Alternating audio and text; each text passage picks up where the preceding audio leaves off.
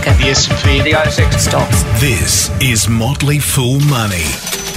Welcome to Motley Fool Money, the podcast that, well, unlike the RBNZ, doesn't require our listeners to add in extra capital. I'm Scott Phillips, and with me, as always, though only for two more episodes, the good doctor, Dr. Ivan Mahanti. How are you, sir? I am very good. How are you? Mate, I'm excellent. We're, we're kind of in countdown mode, though, mate. This is your second last podcast, at least as an official part of the podcast. We do hope to have you back. I've made that public on the podcast to basically put pressure on you to come back from time to time. But uh, I will tell you, uh, spoiler alert, our listeners have also asked that you return. So if you won't do it for me, do it for them. You won't go on Instagram for me. Maybe you'll come back to the podcast for them. What do you reckon? Uh, I, I, reckon the podcast higher chances than Instagram. Instagram has basically got zero chances. so anything, anything's better than that. You're saying there's a chance. I like it. All right. Well, well the um, thing is, even if Instagram paid me, I'm not going there. So. oh, mate, really? Yeah. On, surely there's a price. Is there no price? Ah, not that, dude, I'm not going to sell my soul to Instagram. Come on, I, there's always a price. Okay, fine, a few billion dollars, and I'll sell I, my soul. Don't rule it out too quickly, mate. You might get a, you might get a knock on the door. You don't want to you don't want to stop that opportunity just uh, in case. Yeah, a few billion dollars. Everyone's Actually, got their few, price. Yeah, a few hundred million dollars too. I'll take it. mate, they could probably, you know what, they probably wouldn't even notice it. Be a rounding error on the on the Facebook PNL. Anyway, mate, we got a we got a big show. We, we're going to do something a little bit different. Um, in honor of your last regular podcast. I, spoiler alert: we may have a mailbag on Sunday, but uh, in honor of your last regular podcast, I want to get. Uh, uh, uh, frankly, I'm going to be selfish on behalf of our listeners and me, and get some extra Doc Mahanti value out of you in terms of your investing style uh, and some thoughts you'd like to leave some of our members with. We are, as I said, going to do Sunday, but we'll do Sunday as a relatively regular mailbag episode. So, in the meantime, uh, we will get a bit more special doc goodness out of you uh, today. We will also talk a little bit about what's going on. The big, well, I was going to say the big macro news. I suppose it is. JobKeeper is coming off in about four days' time, five days' time, uh, which is got some people a little bit concerned. We are going to talk about the the, the amazing uh, retail sales environment right now. Premier Investments, not only with some great numbers, but some really strong forecasts. Westpac, and I mentioned at the top of the show, having to put a bit more money in the RBNZ piggy bank, effectively at least, carry a bit more capital, and Westpac threatening to leave the country over it. So interesting there, throwing their weight around. Not quite Facebook and the Australian government, but not miles off either. And you mentioned to me, literally just as we were about to start recording, uh, some news that I think is just. I, I, I think I'm almost more more. Uh, I think it's more bizarre than you do, which is which is saying something. Because we're going to talk about solar power and, and the electricity grid, and we will if we have time. I'll try and make sure we do have time. Although if we don't, I'll make sure I focus on you for this podcast more than anything. But if we do have time, we'll dip into the full mailbag because that's what we like to do. Shall we get on with it? Let's do it. Motley Fool Money. For more, go to fool.com.au forward slash triple M. All right, buddy, let's uh, let's kick off with with JobKeeper. Um, I don't know if there's much more to say. We did touch on this last week, but uh, it's so you know, JobKeeper comes off in about six to five days' time. It will be to some degree uh, a, a watershed moment, literally for a whole lot of people, and there is real economic consequence, real financial and, and potentially social consequence people who are going to lose their jobs come next week on the basis that simply their employers can't afford to or don't think they can afford to keep them on without that government support. That happens on the 31st of March. Um, I've seen forecasts of 50, 100, 150,000 jobs being lost. The good news, if there is any, is that job ads remain really strong.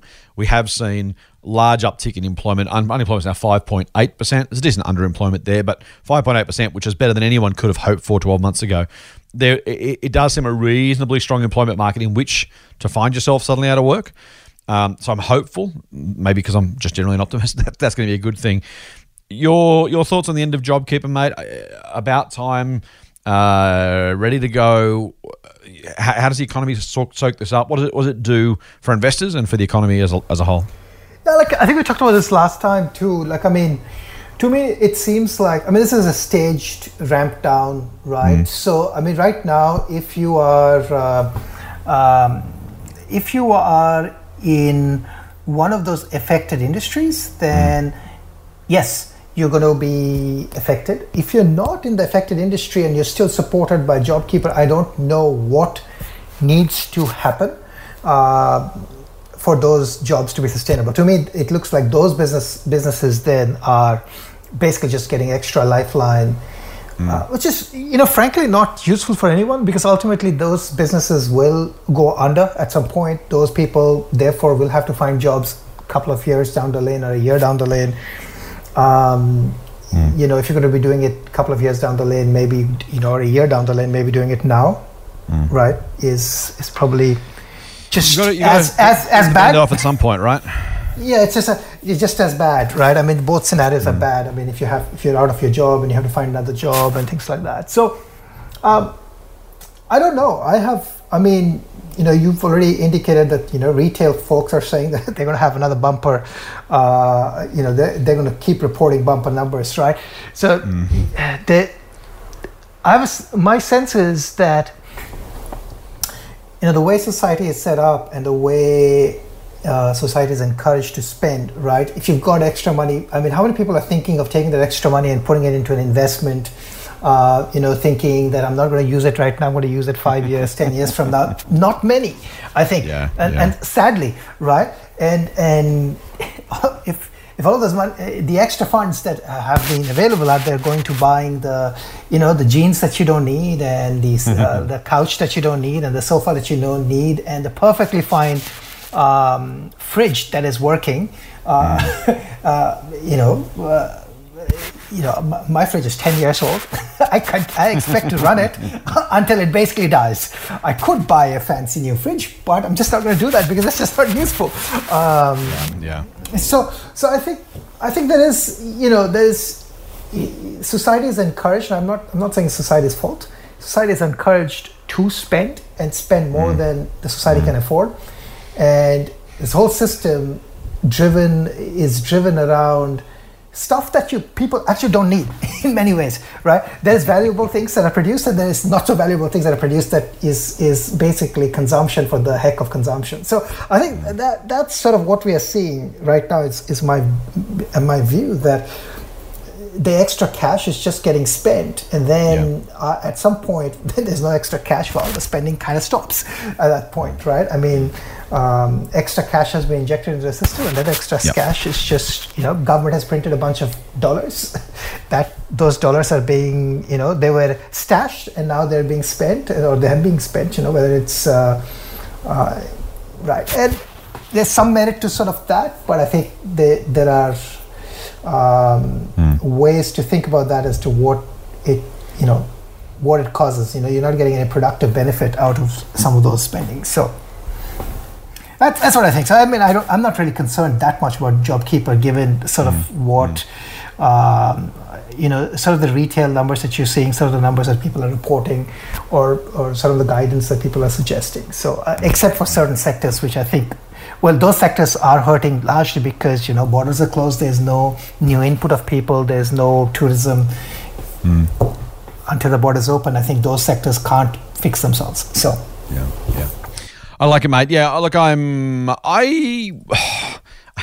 I, as, as you well know, mate, over, over many years, and as our listeners know, I'm an optimist. I I tend to think if there's a, I, I'm I'm op- cautiously optimistic that the market and and the economy is strong enough to absorb those job losses. I said, real issues for people who are going to find themselves without work come come uh, Monday, Tuesday, Wednesday next week, and and that's super painful and has impact on individuals as well as the economy.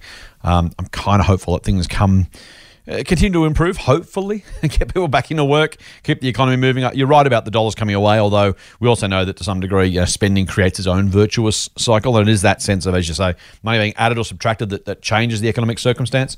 Um, hopefully, that continues its own, its own momentum under its own steam. Um, speaking of which, I'll, I will go to, to Premier because they had an 89% lift in profit over the last six months, which is remarkable, really. Um, now they also kept JobKeeper, which is a whole other conversation we can talk about. Um, but 89% lift in profit, you know, was largely on the well, again that JobKeeper money mattered, but um, but the business itself was was just really, really, really strong. Their online business continues to fire. These guys.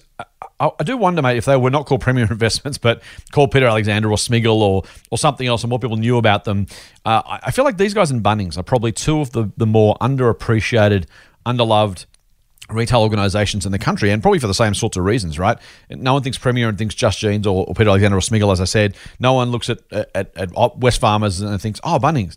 Um, they kind of get hidden to some degree by by those numbers. So those numbers are really strong. But what I thought was most interesting, or maybe as interesting, was that they are predicting a bumper winter, and that whole idea that, to your point, that the money that's being put into the economy continues. It seems to go around now I'm always skeptical of forecasts, but yeah, as you well know, I don't think companies should give guidance. I think it's a, it's a folly because you can't control the economic circumstances. God knows we've seen that. Um, but it's one of those it's one of those things that I just thought was was an interesting insight into what's happening in retail land and gives me maybe again because I'm an optimist, I'm looking for it, but it was a it was a remarkably strong forecast for a company where you know Solly's not been short of Solomon the, the chairman, not been short of some you know, harsh or, or, negative comments when they've been needed, but it really sounds like the, the pump is primed.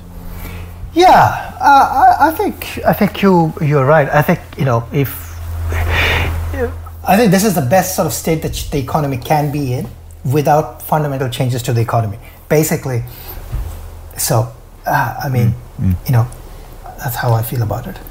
It's a it's a it's a really yeah again like I mean hopefully hopefully things continue to improve. The the downside of course and this is the one that I've been on for a little bit is the amount of debt that's been taken on in the name of saving 2020 in theory gets paid back over 20 or 30 years. Um, I don't know, mate. I you know, buying a house you can live in for thirty years, you take a big a big ticket item up front. We'll talk about housing in a minute. Um, but uh, you know, any other consumption, if, if someone said, "Look, I'm going to go for a cruise. I'm going to take out a loan. I'm going to go for a year long cruise in 2020, and then I'm going to pay that pay that loan back over 30 years. Um, and if I don't, if I die before I pay it off, I'll leave it to my kids to worry about." That still, to me, seems like I think I feel like to me the uh, the, the, the stimulus worked, JobKeepers worked. We can argue, and plenty of people do about how good it was, what should have changed, all that kind of stuff. Um, and I'm glad the economy is in, in, in reasonably good shape, at least, as you say, not necessarily structurally, but certainly, uh, you know, in, in the current cycle. But I, I do I do still worry about that debt not being paid back, right? I would have thought if we are going to go through a bumper economic circumstance, effectively as a direct result of the stimulus that was put in place, isn't it isn't it a little bit reasonable that we, kind of we pay back the people who actually benefited from it um, in shorter time frames rather than leaving these things for 10 20 30 40 years and kind of making it someone else's future problem Thank, thanks 20 you know, thank, thanks 2026 or 2048 uh, from 2020 we really appreciate you paying our bills I don't know. I, I, don't feel great about me dropping off the perch with some of that money unpaid. I'm hopefully going to, you know, see it paid off before I do die. But it does seem pretty rugged, mate. That we're kind of you know we put the we put the recovery on the national credit card, but then made it someone else's problem. Yeah, but the, the, national credit card is a bit elastic, right? I mean, it doesn't have a credit limit technically. yeah, true, true. So, so there's, I mean, you know, uh, it doesn't necessarily mean the next generation national has overdraft. to pay. yeah, so it can be an overdraft. And, I, I mean, I think you know this the overdraft can become a bigger overdraft, which can become a bigger overdraft over time. I, I think the yeah. danger is. Uh, so I, I, don't think I don't see any of this as a short-term problem. I think right. they are all fine in the short term. I think this is why I say structural. I think yeah. there are structural issues that, you know, as productivity mm-hmm. improves via technology, and as job becomes redundant because you know you don't need those you know lower skill jobs and you need people to have specific mm. skills. And therefore not mm. training people to have those specific skills i think is where the problem is. So i think you yeah, don't right. you know these these are issues that you wouldn't see uh, materialize in you know 10 years or 5 years. You'd see them materialize over 25 30 50 years. So i think that the, the, the bigger question in my mind is in next 50 years and 50 years from hence what what there is a bigger debt but the question really is do you at that point have the capacity to print more money to pay off the debt, or do you have the ability to actually pay off the debt? Mm-hmm. Have you actually caught up with, um, you know, mm-hmm. there's a lot of transformative things happening, right? So the question really is that if, you know, to give you an example, right? So if, if all driving becomes autonomous, mm-hmm. then you don't mm-hmm. need that many drivers. But driving is a highly paid job. Mm-hmm. What happens? Right? Yeah. So I think those are the uh, are the uh, are, yeah. are, the sort of questions you can. And I think you know, so uh, like most governments can't don't want to. It's very hard to think long term, right? I mean, you know, mm. the, the, anybody who's in power today is going to think about my power today and the election in the next three years. mm. So uh, I think th- those are the bigger challenges. I think so. I'm not that concerned about the, the debt. What I would have liked to see is that debt being used. Um, Yeah. To drive some of those Yeah, future pot- yeah. potential things, Some but permanent that has improvements, not. right, rather than passing Yeah. benefit. Yeah.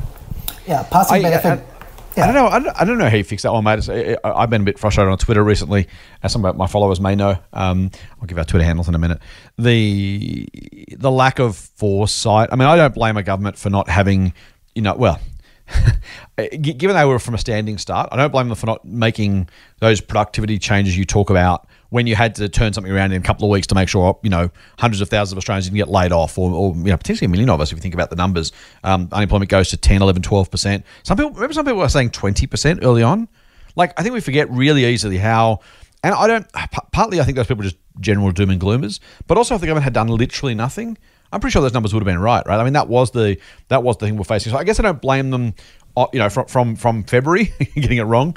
But you'd like to think that I don't know what the solution is. Governments, bureaucrats, think tanks, somebody can kind of put together a list of one of those, even if it's like, hey guys, when you need it, here are the list, or you know, here are the changes we would make. And I don't know if it's longer parliamentary terms or uh, the wrong people in government or a bureaucracy that's not tasked to do it, or I don't, I don't really know what is or what I would do. But as you say, the, the frustration was I don't think they had much other choice at the time because no one had done the preparation to say, hey, if we ever get to this point, if we ever need a billion dollar idea or a five billion dollar or ten or a hundred billion dollar idea, um, or ideas plural, what what things would we do? Let's make sure they're ready. Let's have them in the bottom of the drawer. We can go. Actually, guys, here literally the old TV cooking show. Here's one I prepared earlier.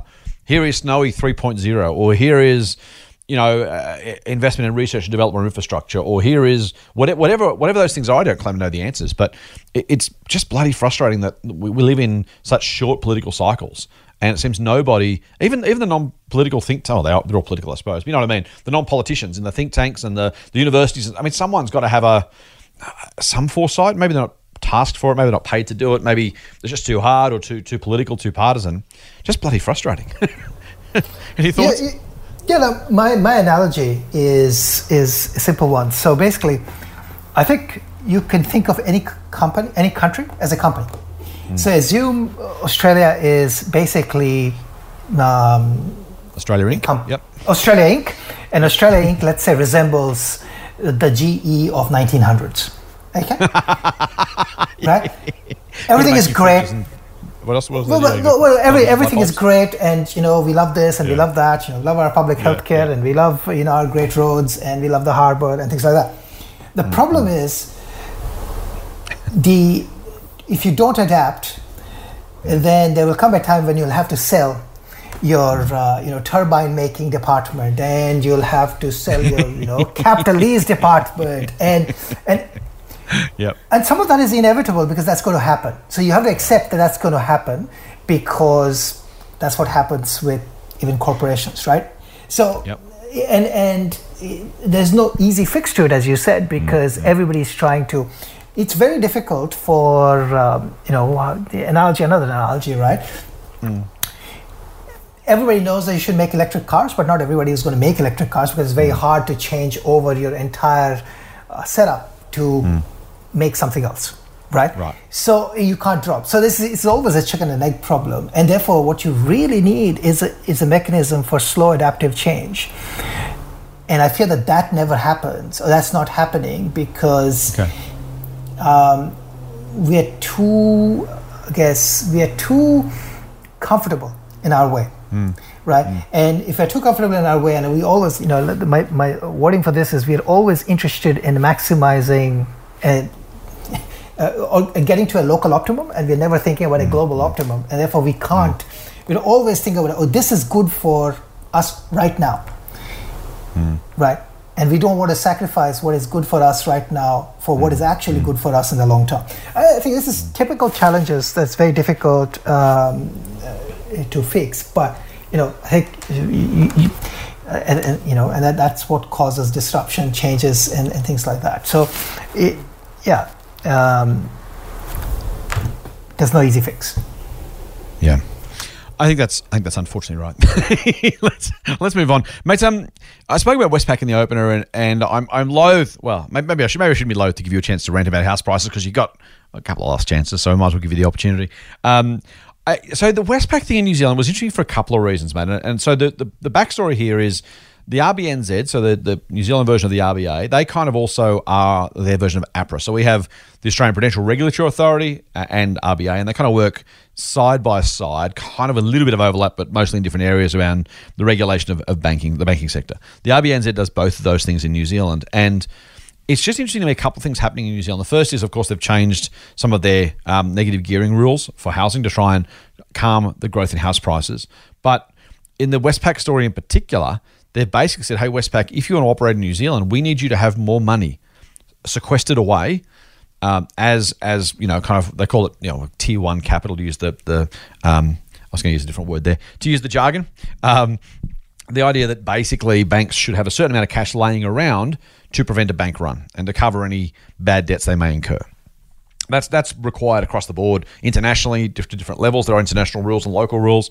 The RBNZ said basically to Westpac, hey guys, you got to keep more money with us. Now, if you're a bank and your money is inventory and you can't lend it out to make money, that's effectively dead capital. Great for the system, by the way. I'm, I'm a big fan of it. Um, but if you're if you're a bank, you say, well, hang on, I, I could lend that money out and get two or three percent for it, or I can have to leave it here, just tuck it away, leave it in the vault, never touch it. It's money I can't make money from. And, and again, because money is their inventory, literally money makes money for them. And if they can't lend it, they can't make more profits. That is going to reduce the future profitability of Westpac to some degree in New Zealand. And the bank basically kind of upping the ante here and saying, well, guys, be careful. If you don't, you know, if you don't want us to do this, if you, if you want to kind of treat us this way, we're going to pull out of the country. And it just occurred to me that so there's, the housing angle, of course, and then there's the Facebook angle, where it was kind of you know Facebook banning news in Australia and basically the Australian government, hey guys, you know, stuff it, um, you know, we're out of here unless you unless you can kind of you know find a way to make it work for us. It's just it's another, and again, the Westpac New Zealand thing is, is kind of interesting because at a scale level I don't know that I don't know there's a direct ratio between you know Facebook to Australia and then Westpac to New Zealand, but it's not miles different in the sense that obviously Westpac are much smaller company than Facebook, but New Zealand are a much smaller economy. And the corporate's kind of throwing a bit of weight around here and saying, nah, be careful what you wish for, guys. Like, we're happy to do business with you and we're happy to do the right thing, but if you push us too far, we're out of here. Um, your thoughts, mate, on on that kind of, I guess, for, for go, go as broad or as narrow as you want, but that kind of company government interaction and the the impact on on regulation and house prices. Yeah, the, the company government uh, interaction is fascinating, right? Um, it, it's fascinating that uh, companies can actually. I, I mean, you know, it's not, it's not, it's not. Well, it's fascinating, but it's not surprising that companies can actually now hold. Companies, in many ways, hold more power than um, mm. governments. Actually, I don't mind that largely because um, the, you know, I think companies derive power ultimately from people uh, because mm. and and uh, huh, they derive yeah. power. Yeah, they derive power from people, right? So if people yeah, didn't like a service, they would exit it. People didn't like a bank, they would exit it. You know, if people had more choices, they would probably use a different bank. Mm. Um, and the power that companies therefore derive is in many ways very democratic, mm. right? Um, if if so, so I think they have some right, I think, in my opinion, to uh, uh, exert um, I guess their view. Um, and then the other, I think, interesting thing is about companies is many companies, especially tech companies, are in the forefront of change, and and they're in the forefront of change, and therefore they understand what's going on better than maybe people who actually write the rules or the laws, mm. because often they're backward-looking in nature. And as we have traditionally seen, what happens is when regulation is is designed to actually rein in something, it only helps the incumbents, right? which is sort of what you don't want actually to happen. You want a level playing field so the incumbents are constantly you know challenged by disruptors who then become the incumbents who are then challenged mm-hmm. by disruptors right? right which is right, right. actually net net good for consumers worldwide yeah. because more competition essentially drives prices down right so uh, so i think i'm, I'm a big fan of uh, uh, less regulation and less rules because ultimately um, i think the, the fundamentally i think what people don't understand is disruption is largely caused not in the same sector but by a, in a different sector So, mm. y- y- you know, like there's a lot, lots of examples, right? I mean, the traditional to traditional fight is never a disruption. It's going to be a traditional to a non-traditional fight. It's always a David versus Goliath fight eh, Right, right, in, right. in, the, in the world of disruption. I think this, you know, this is very hard for eh, for some to actually get around. But that's exactly what happens, um, right? And and it creates options for new. Um, so in the in the context of in the context of uh, how all that's said, in the context of house price control. Uh, I don't know how many people realize this, right? But banks are probably the most leveraged entities that exist. Oh. God, yeah, yeah, yeah. Yeah, Without, well- without doubt. I mean, that's their entire job, right? As you say, yeah, absolutely. Yeah, so that you know, if we tell people to not leverage up their you know investment accounts, the, ba- the banks are a perfect example of what actually we don't want anybody's bank balance sheet to look like. Uh, you know, Right, they, they basically literally have ten dollars of cash for hundred dollars of supposed asset. Correct. right? And and I think what what the New Zealand government is basically saying is, look, right now you carry ten dollars of ass, uh, cash for hundred dollars of assets that you have on your book. Those assets could any day become eighty dollars worth, or they could be worth you know one hundred and fifty.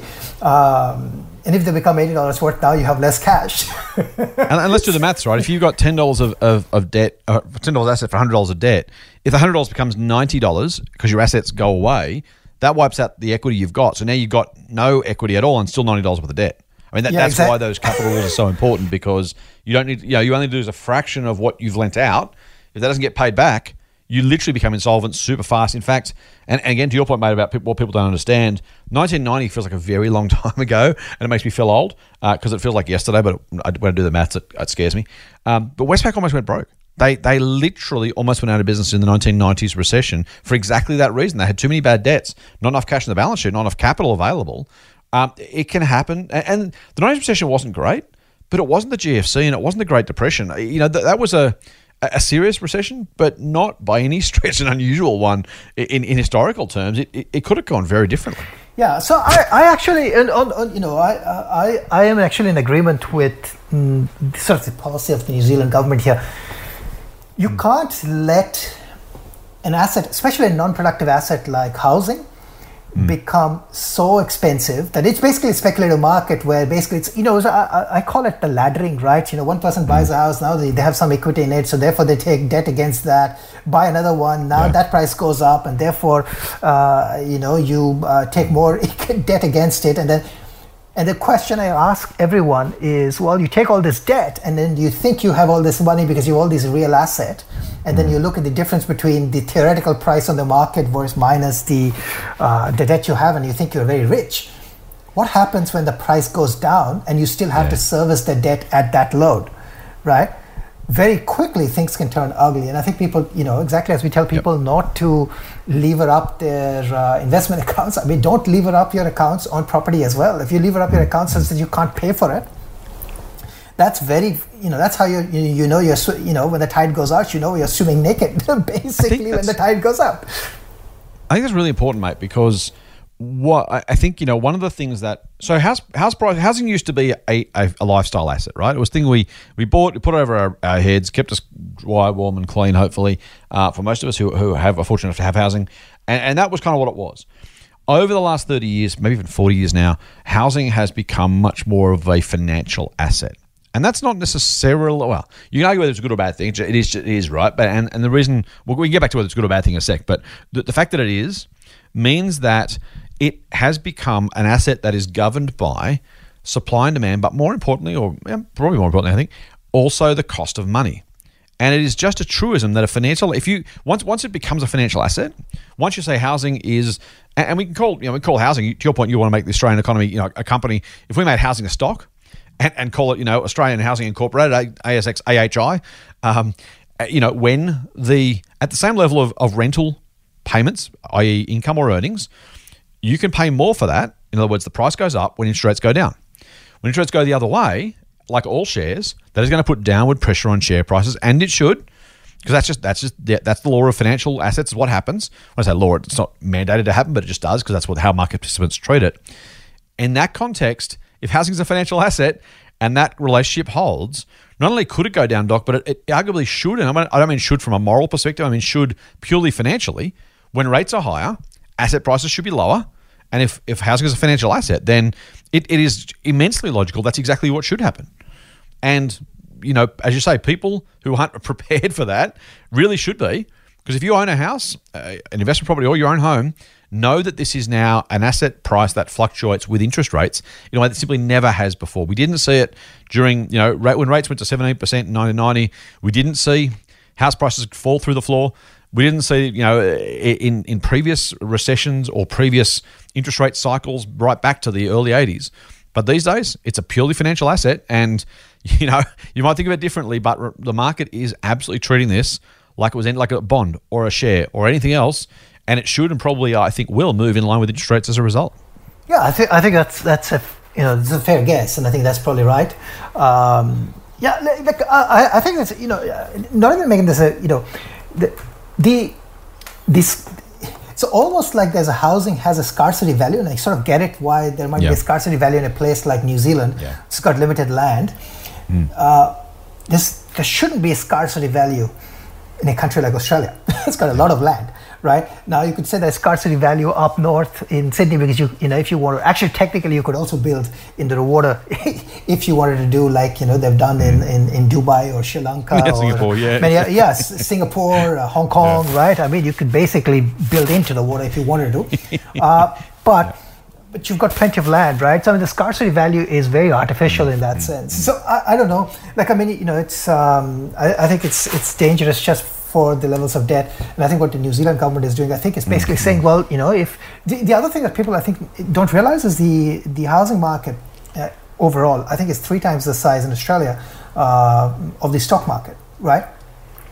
So the ripple effect of uh, of destabilization is, is pretty pretty big, right? So, uh, I mean, you know, if, if you're a regulator, you want to probably make sure that you know you, uh, you don't let your policies cause. Yeah. Um, yeah.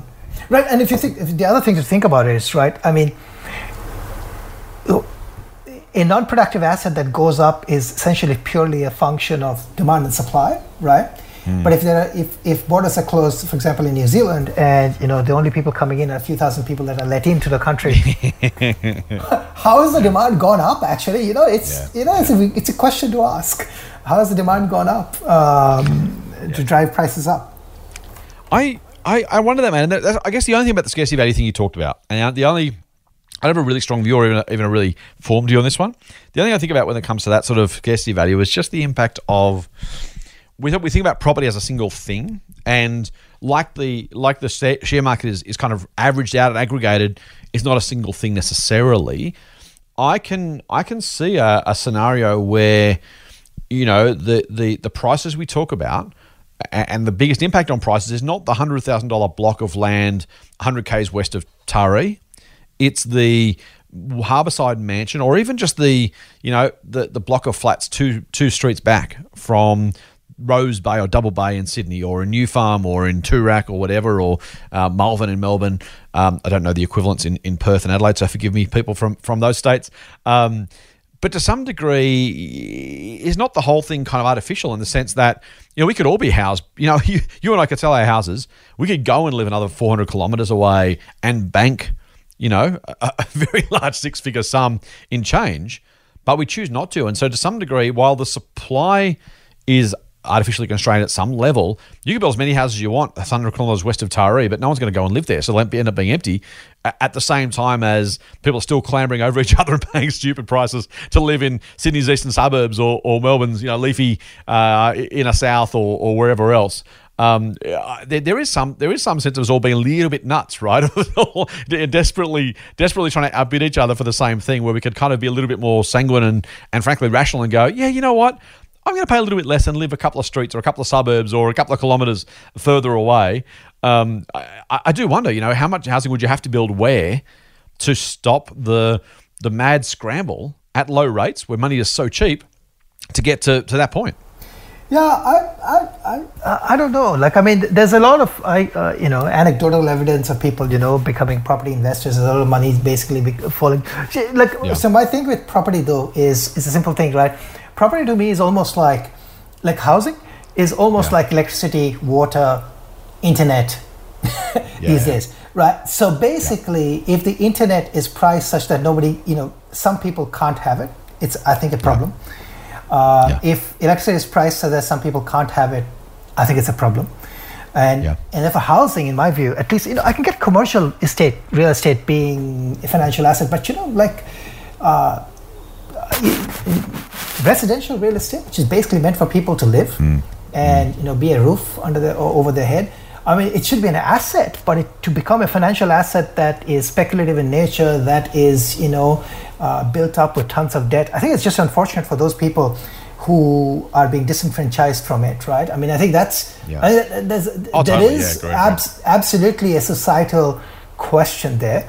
Uh, Yeah, yeah. Some some people are getting rich at the cost of many others in that sense, right? And I mean, I'm saying that as a homeowner, like you know, it would not. It, it, it, honestly, to me, if if if my house price fell by thirty percent and that made it actually affordable for hundreds of other people, I think I think that's a fantastic outcome because you know, like Mm-hmm. Yeah, people are having having the opportunity. It's like basically saying I don't want some people to have electricity. They can have only borrowed electricity or borrowed internet, or they can have the crappy internet. Totally. I don't know. Yep, totally. Motley Fool Money. Financial advice for real people, not trust fund hippies. Sign up for the newsletter at fool.com.au forward slash triple M. Because it's your last regular podcast, mate. Let me let me uh, let you rant a little bit further on property, or at least suggest a solution. Would you reduce? Would you reduce or remove negative gearing? Would you reduce or remove capital gains tax discounts? Would you limit the amount of money people can borrow by housing with their investors or owner occupiers? Would you just target investors?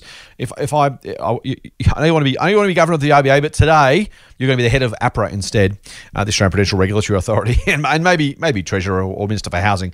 Um, I know it's a stupidly difficult question. Maybe you got a great answer, by the way. Maybe you haven't, but um, I, I don't think I do. Although I've got some thoughts. Would you? What would you do to to kind of solve the house price problem? Um, assuming that assuming we get rid of the politics, right? A whole lot of people are not going to vote for you if their house prices go down. So let's assume politics is out of it for this, because frankly, neither you nor I have a lot of time for that. But just from a policy perspective, if, if your job was to create and implement a, a sustainable housing policy, I mean sustainable policy, not sustainable housing. That's a whole different question. Uh, a policy for sustainable housing. What would you? What do you have a sense of what you might do, or, or what would be top of your hit list, or, or what you'd look into first?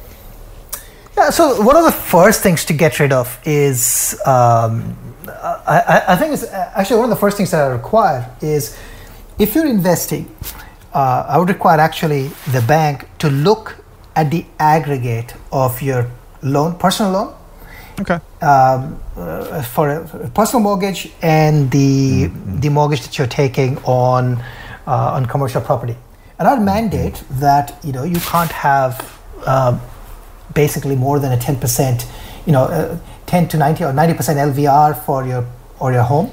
Uh, That'll be the minimum, and I would actually require this the LVR for an investment property to be somewhere in the range of 60%.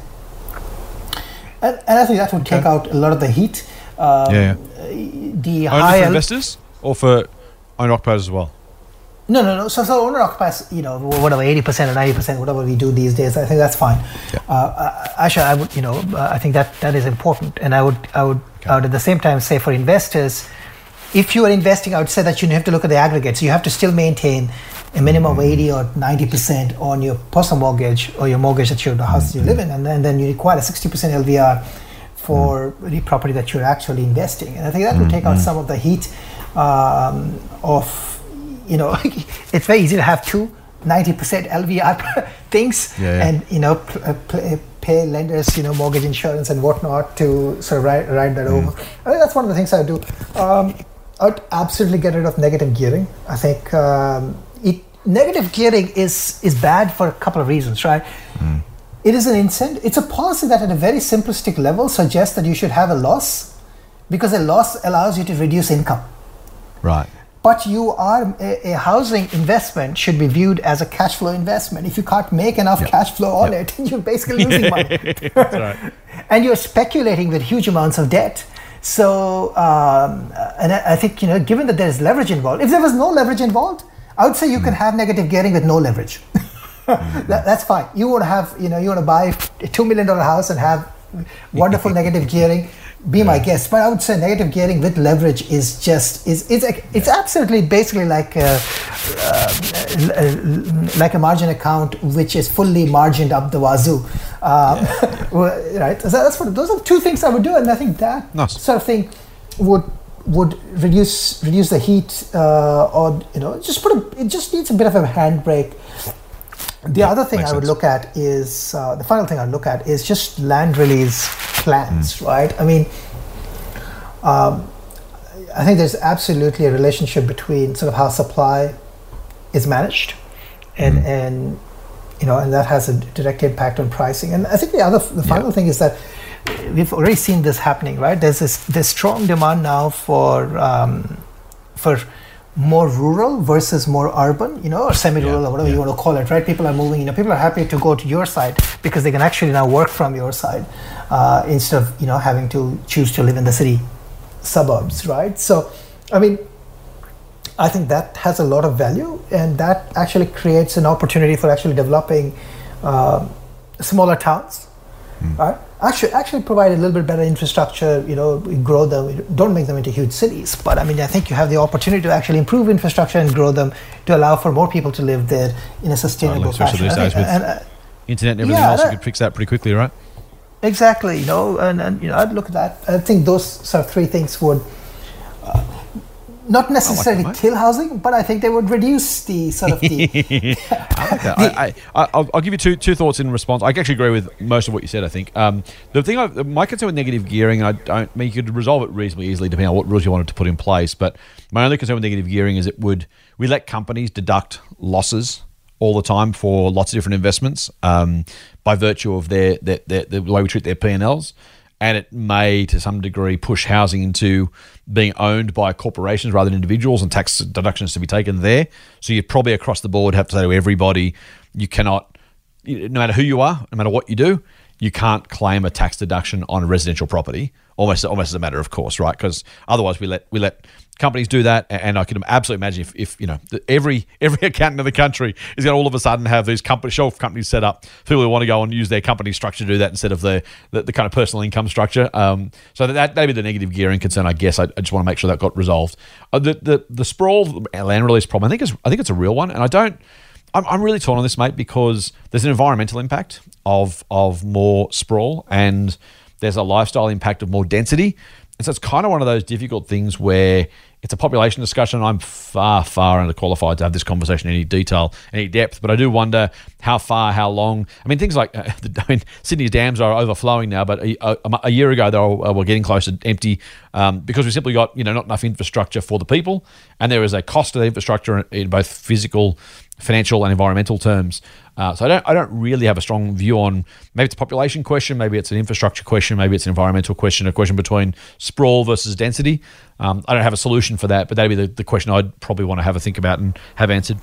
Yeah, so here's a question about negative gearing, right? So, so uh, correct me if I'm wrong, right? So, negative gearing effectively says that if you have losses on your investment uh, property, you could you could actually use that to offset other income, right? Yeah. Which is different from, say, if I have losses on my stock investments, I actually can't use that to offset Yeah, yeah, exactly. uh, other income, Yep, right? yep. So, so I think the only the big issue I have, I don't have issues with you know losses being used to offset future profits.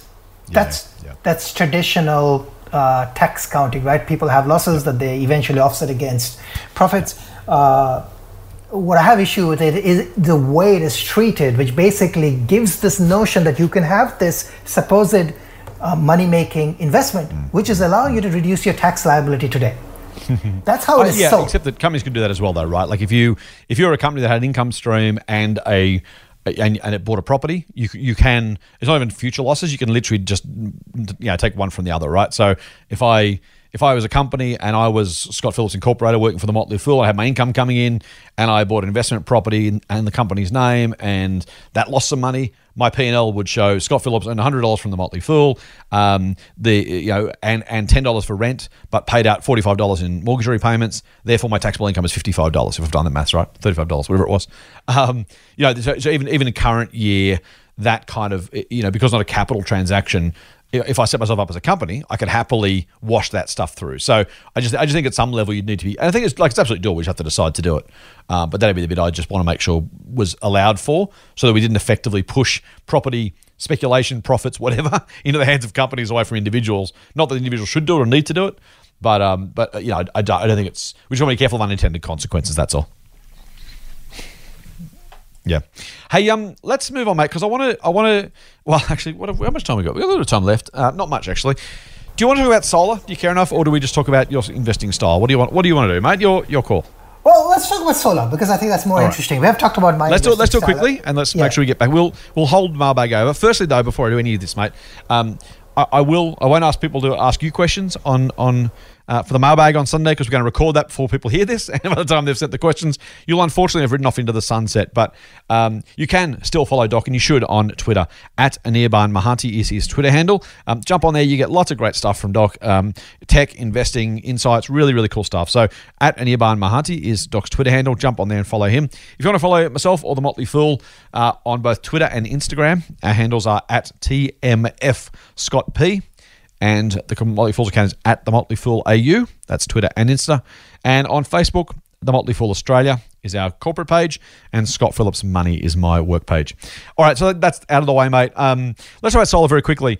The I am, I am, my mind is blown, mate. The energy market regulator is po- raising the idea, putting up the flagpole, as they say in political circles, of charging us to sell our power from our panels back to the grid, actually charging us to do that. I mean, they don't charge the coal companies or they don't charge the, you know, the, the, the gas generators, but somehow, look, I'm massively biased. I have panels on my roof, you have panels on your roof. We are far from unbiased, but I don't think we can put that personal bias aside.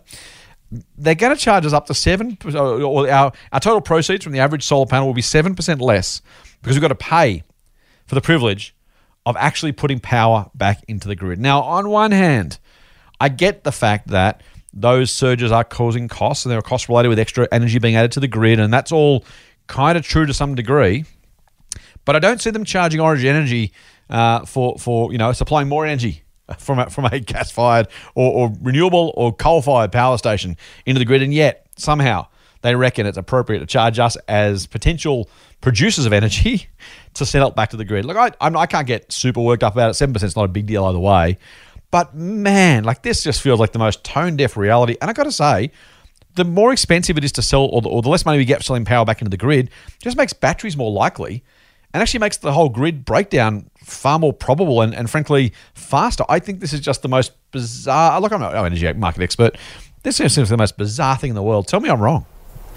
No, I don't think you're you're wrong. I think what it is doing though is uh, well, so so from their standpoint, right? I mean, I think what they're basically saying is. Um, so the solar technology has improved a lot, right? So if you put a, mm-hmm. put in panels 10 years ago versus if you're putting in panels now, your panels, the same panels for the same cost, would yeah. be effectively generating probably somewhere in the in the neighborhood of 70% more power uh, at probably 50% less cost or something like yeah, that. Right. Something right. ridiculous. So so there's a lot of generation capacity and there's been a huge surge in uh, Australians putting solar panels. I mean, why wouldn't you, right? I mean, if you've got a roof and you know this is a sunny country, why wouldn't you do that? Because it just makes sense. You could pretty much power on a sunny day your entire house on solar. It is the um, craziest that, ROI you can actually. Uh, for, if you've got a roof, like I, I mean, not everyone's got a few grand to throw, probably five or seven grand to put panels on the roof. I can't think of a better, even investing, mate. Like if, you gave me a hundred bucks and invested somewhere I, I, for the best ROI, I think I'd say to you, can I buy, can I put solar panels on your roof, please? Like I can't. Is it? It's it's twenty five ish percent. Yeah, it's payback in like four years. It's something stupid. Like I don't know exactly. It depends on where you are and how much power you generate and how many panels and where the sun is and all that kind of stuff. It is just stupidly, stupidly. If you're listening to this and you have panels and you can, please do me a favor, do yourself a favor. Sorry, I'm, I'm ranting on your on your topic here, Doc, but go and put panels on your roof. Like not you, the listeners. If you haven't got them on the roof, seriously, what are you waiting for? This is this is money for if you've got the capital cost. This is money for jam. Anyway, go on, mate. Yeah, so but I think the issue though is that as, as better panels are put, as more panels are put, I think there's more power being generated, and excess power is being generated, which is being fed back. It's causing grid instability, right? So like I mean, you know, the, the electric grid is very old, and it's one of those, you know, mm. uh, like like many things, right? The road infrastructure is very old. Uh, the Yeah. the grid infrastructure is very old, and these are primed for disruption because Mm. you know they they haven't been updated in such a long time, and technology has Yeah. just so much changed. It's so rapid, you know, like what you used to get the grid in 1930s. Yeah. Imagine what has happened between 1930s, 1920s, and now, right? Mm-hmm. Uh, so I think that is the reason that you know they're they're so basically trying to sort of keep the grid stable. I think that makes a lot of sense. What it does though mean is a couple of different things, right? They've been trying this in uh, in uh, in South Australia, for example, which is known as virtual power plants. So you put a battery actually in every home. Every home in Australia actually should come with default with a battery and a solar panel. Any home that's built right now should actually come with those.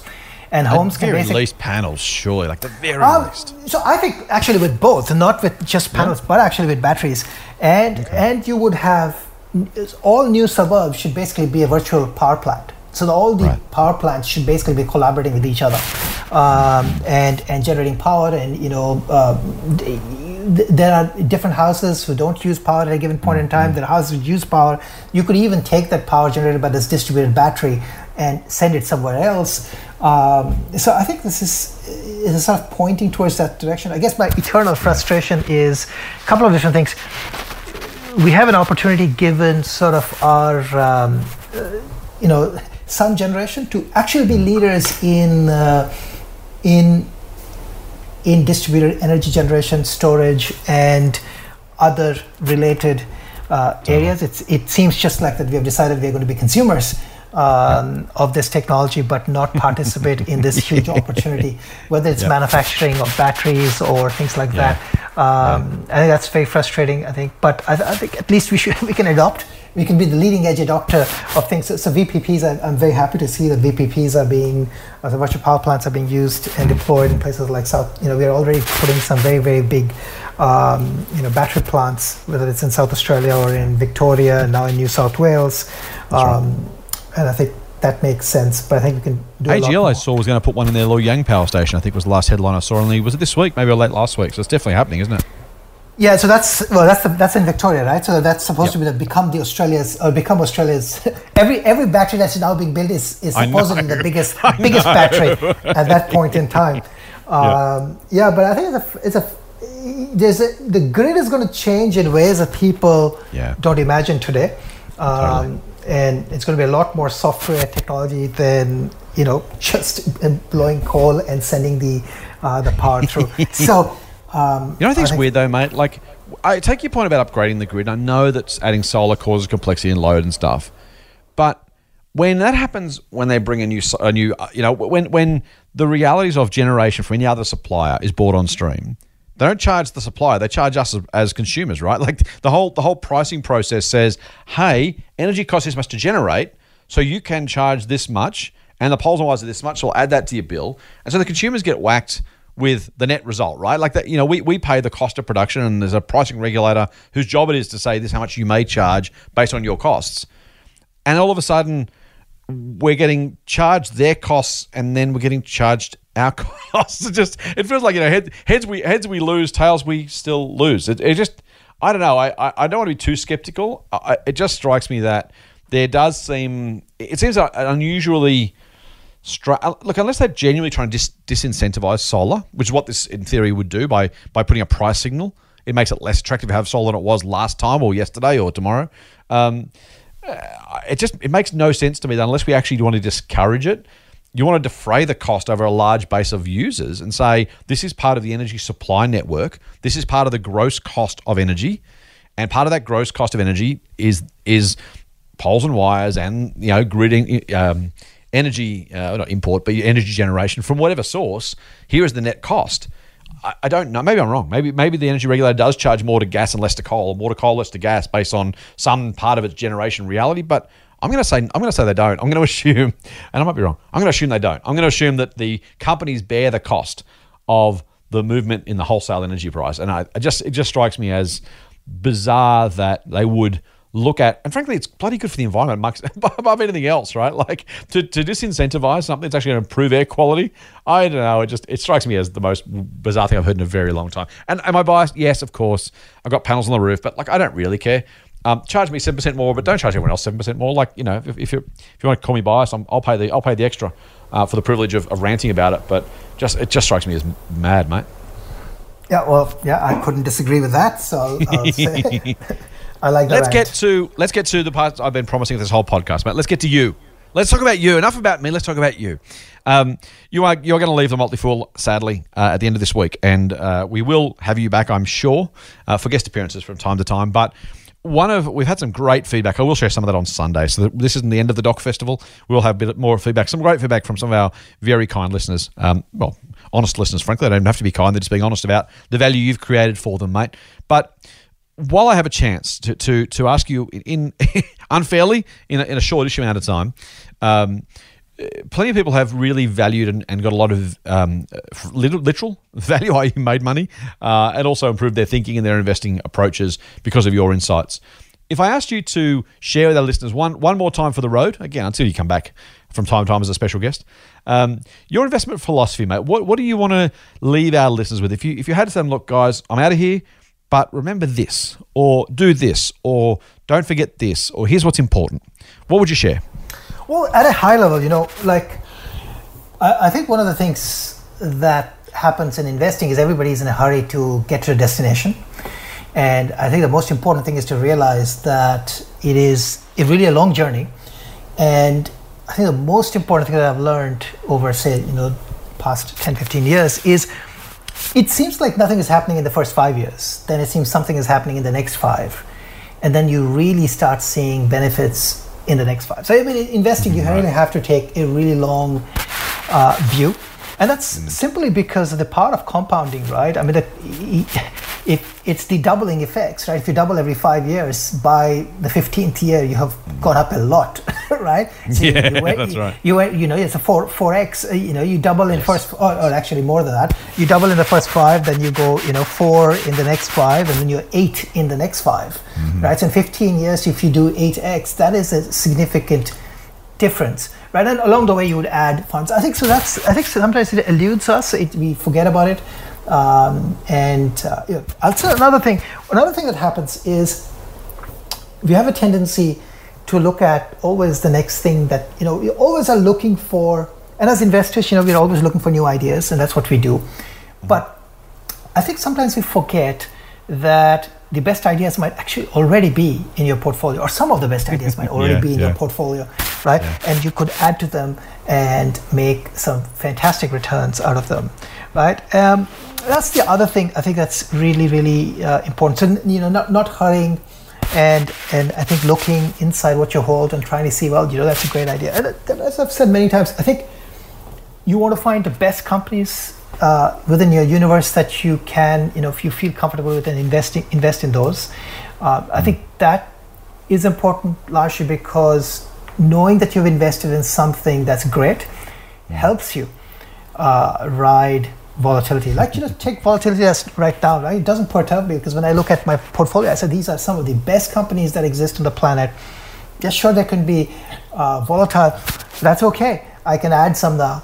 Um, but you know, I, I feel you know really good that these businesses are the ones that are changing in their respective fields what they do what's happening they are disrupting the world they are changing everything and they're changing the world for better i think that sort of perspective helps um, and, and, that's largely, you know, this is again doesn't work for growth in, in income investors. It's really hard. But even if you're income investing too, you could invest in the best income generator that has been a steady income generator. That's a good company, and and that is delivering income for you. Um, you know, and has a history of doing that. I think so. Th- I think that's the other uh, important important thing I think to think about is that you know you need to have confidence in your businesses because otherwise, uh, in times like this, you feel like oh you know that thing is down so much. You know, you know, I look at this and say, well, you know, if my portfolio is down 25%, yay, you know, that means if I have some cash on the sides, I can actually now invest. And and and I think that's an important thing to realize. The I guess the final, the most important thing is never be too confident uh, about what you know and what you don't know.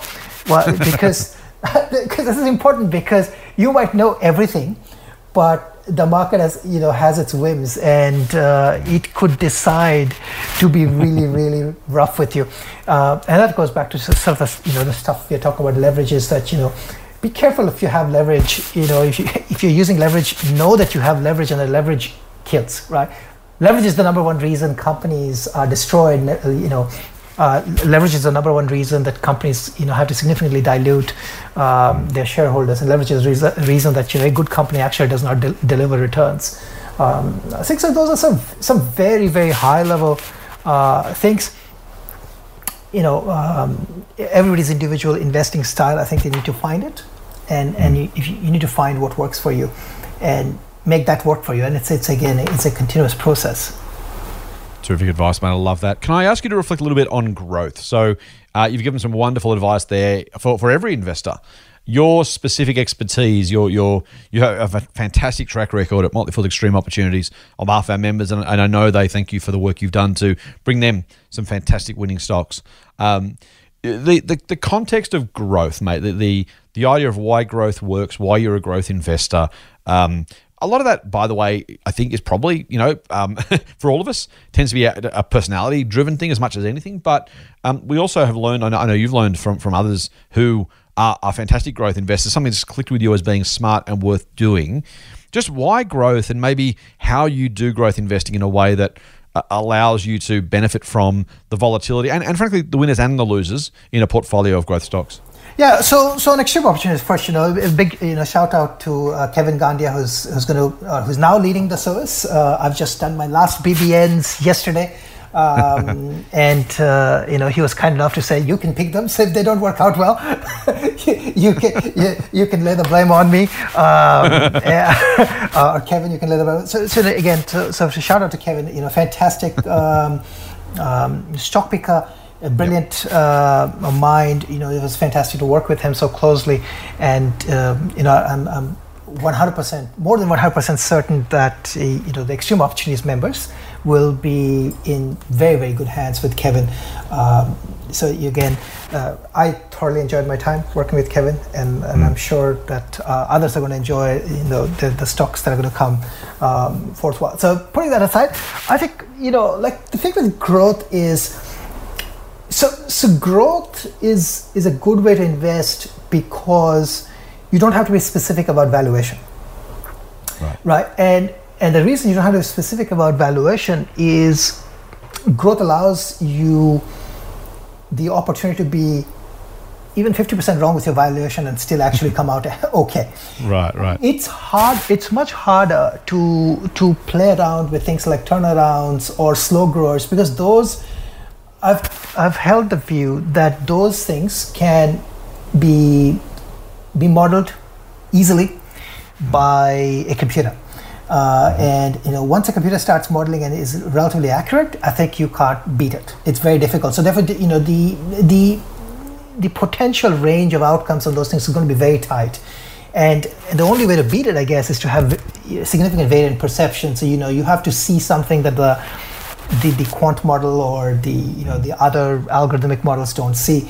Uh, so which is why I prefer growth because for a very simple reason, most computer models would not be looking out 10, 15, 20, 50 years, um, right? It's also very difficult to bake in optionality, right? So how do you um, so what, one way to put it, I'll give you, you know, how do you how how do you look at say I'll use Kogan as an example.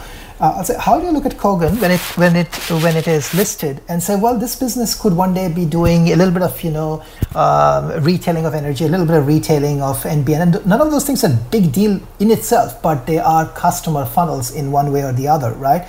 Uh, how do you look at that? You, you can't, you know, that that is basically a type of growth, and that a model can't capture it's very difficult for a model to capture. It, part of that comes from the uh, a disruptive leader who thinks about problems differently, is looking at problems in a different way.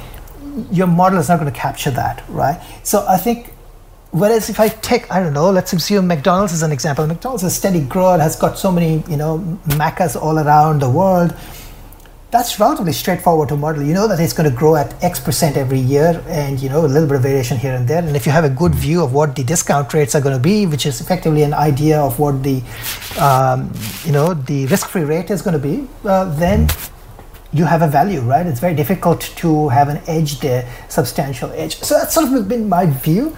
uh, it's with growth investing, you are investing on disruption and investing on people that are disrupting, and that is very, very qualitative.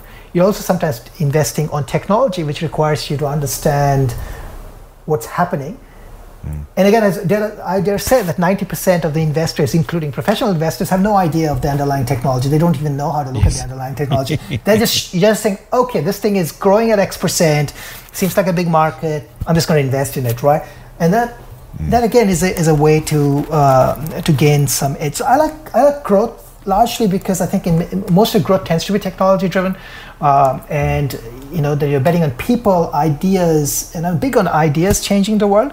So, can I ask you, you a know, question, mate? Um, yeah, you mentioned technology, and some of the listeners are going to listen thinking, "Well, I, I got, I, I was with you right up until the bit where you said." most people don't understand the technology well enough, and I'm someone, I'll talk me personally, but anybody listeners hypothetically saying, I don't really understand that technology well enough either. I, I'm, I don't have an edge over anybody else. I'm no I'm no smarter or more informed than the average bear or, or the average even professional investor.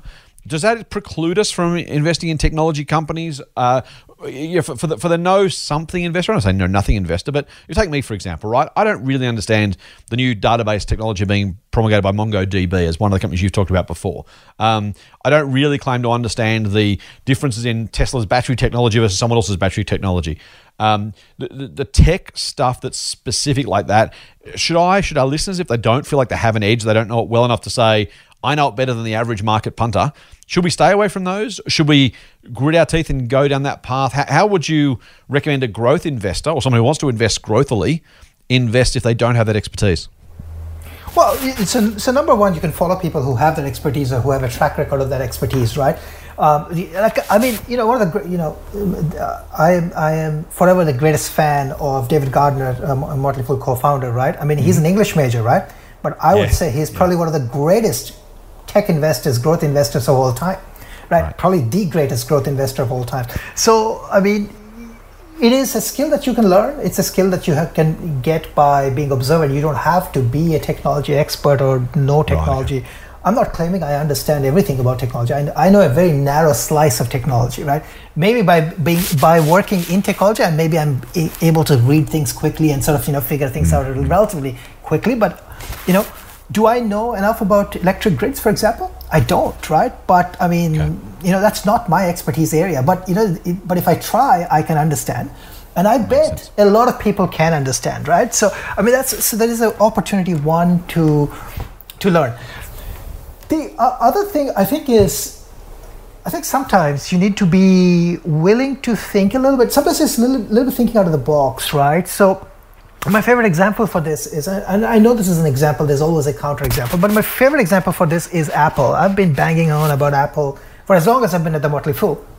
I know there's so many people who have been bears. Oh, you know, the smartphones, uh, Apple's phones are. Mm-hmm. But I've always been of the view that this is a very wrong lens of looking at a great company. I mean, how many companies are as great as Apple? Probably the list is like small, right? Mm. So when you look at a great company, you have to try to sort of understand, I think, the ethos of the company, right? So, you know, you, you can think of Apple as a hardware seller.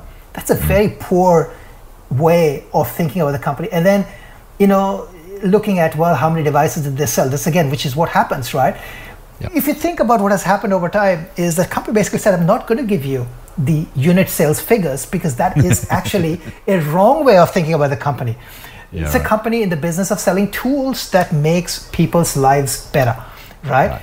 If you take that view, so it's a comp- if, if it's a company that is it specializes in human computer interaction. If you take that view, its opportunity set is wider than anything else. It can pretty much decide to do anything and it has the brand power to actually get into that. That's a very very different view that you can take from you know, it should be priced as you know it should be priced like a consumer discretionary goods uh, like say Coca-Cola. That's another view, right? But I mean, you know, the market still hasn't figured out how to think about Apple because they think of sometimes they think about oh there's a services business. We should think about it as a consumer discretionary luxury good, and therefore it should have like a you know Louis Vuitton type uh, multiple uh, or like a Coca-Cola right. type multiple and not like a hardware type multiple. I think it's you know again, that's an opportunity to think about.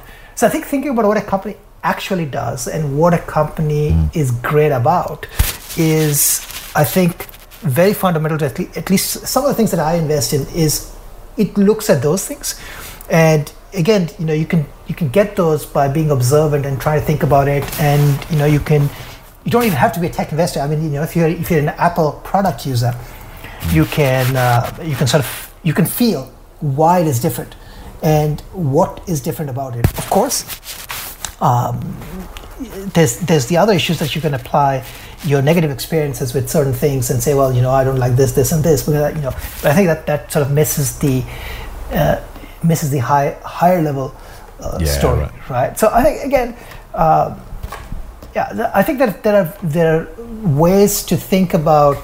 I think the key thing is that you want to think about if you don't have a different way of thinking about something that's well established, well seen, well noticed by the market, then I think you have very little option uh, of being getting better returns than what the market thinks that it should get. Right? I mean, I think that ultimately that's what happens. But you know, I think the Apple story is fantastic because again, still, I think the market doesn't know how to think about Apple, which I think is fantastic. It's just you know, otherwise there's no reason to invest in the you know the world's largest publicly listed company because well you know everybody should be able to fairly figure it out. But I think people have no idea of how to think about it, which is uh, which is I think great. Beautiful, mate. That is, a, I think that is a wonderful way to finish this uh, last regular podcast. We will come back, surprise, surprise, with a mailbag episode, as I mentioned earlier in the program, mate. That is spectacular advice. Thank you very much for sharing that with me and with our fellow fools, both paid and on this podcast, mate. Over the last five plus years, um, we've certainly benefited greatly. I'll say me personally has benefited, benefited greatly, and I'm sure our listeners have too from your wisdom and insight. So you are going to come back one more time, at least formally, uh, as part of the full team this Sunday. But in the meantime, that does wrap us up. Don't miss Sunday's episode. Make sure you have subscribed to the Motley Fool Money podcast. Do it through iTunes on Doc's behalf. Do it through one of your favorite Android podcast apps like Pocket Cast, which I use, or look for the LiSTNR app, L A S T N R. There's no E in there. That's the new podcast app by Southern Cross Austereo, and it's the uh, podcast family we're a member of here at Motley Fool Money. If you do like what we're doing, please give us a rating. Five stars would be lovely. Um, give Doc five stars. Come on, do the right thing. And do please tell your friends because if you've benefited from the podcast, we're pretty sure they can too. You can get a dose of foolishness straight to your inbox and some marketing from us by going to fool.com.au forward slash Triple M. Triple M. That's it for this week's Motley Fool Money. We'll see you on Sunday with a special mailbag dose of foolish insight. Full on. Full on. The Motley Fool and people appearing in this program may have positions in the companies mentioned. General advice only. Please speak to your financial professional to understand how it may pertain to your situation. Subscribe to the free newsletter at fool.com.au forward slash triple M. The Motley Fool operates under Financial Services License 400691.